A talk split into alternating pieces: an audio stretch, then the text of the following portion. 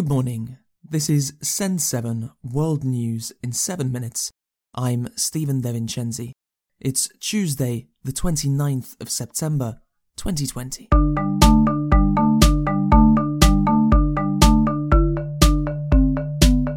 Starting in Asia today, in the Nagorno Karabakh region between Armenia and Azerbaijan, fighting has continued. Soldiers and civilians have been reported to have died from both Armenia and Azerbaijan. At least 67 people have been killed in the last two days.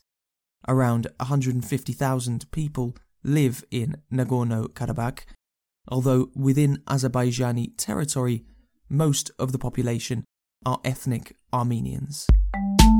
India is currently reporting around 80,000 new cases of COVID 19 and 1,000 new deaths every day. With the current rate of infection, India will overtake the United States to be the country with the highest number of reported infections next week. India contains many of the world's most densely populated cities. During his speech to the UN this weekend, Prime Minister Narendra Modi said that India will use its vaccine producing abilities to help the whole world face the pandemic. America's in the United States, a report from the New York Times says that President Donald Trump has paid no income tax in 11 of the last 18 years. The main reason for Trump not paying income tax was that he lost money during those years, according to the New York Times. Editor of the newspaper, Dean Baquet, said that they were publishing this information because citizens have a right to know about their leaders, and because President Trump broke the tradition that presidents always publish their tax returns. Yesterday, Trump rejected the report as fake news. It's totally fake news, made up, fake. We went through the same stories. You could have asked me the same questions four years ago. I had to litigate this and talk about it.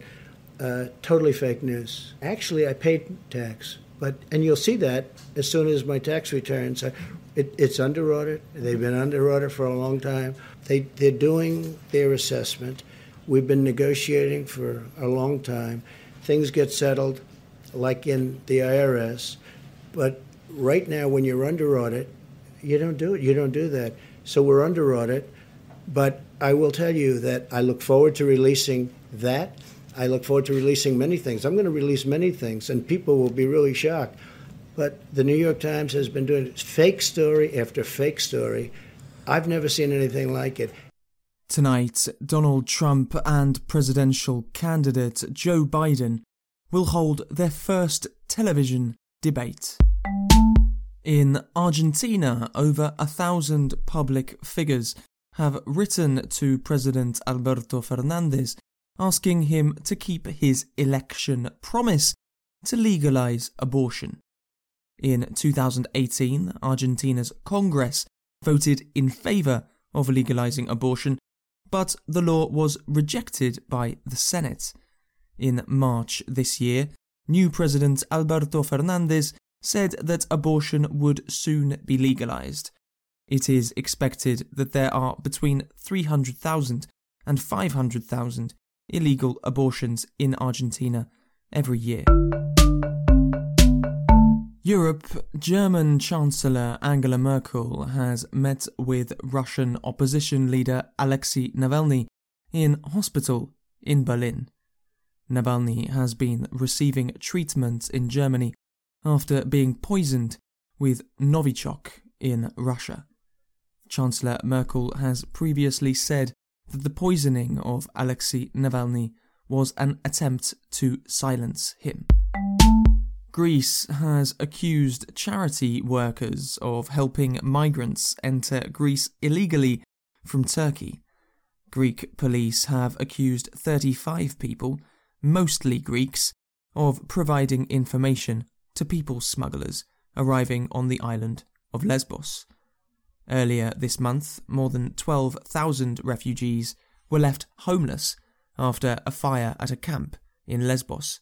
Six Afghan citizens are charged with starting the fire. Africa. In Kenya, many businesses will be able to reopen from today. Bars can open but must close by 10 pm. President Uhuru Kenyatta said yesterday that schools will remain closed to maintain the safety of students. The resumption of in person learning must be predicated on strict adherence to the health protocols and guidelines as issued by the Ministry of Health.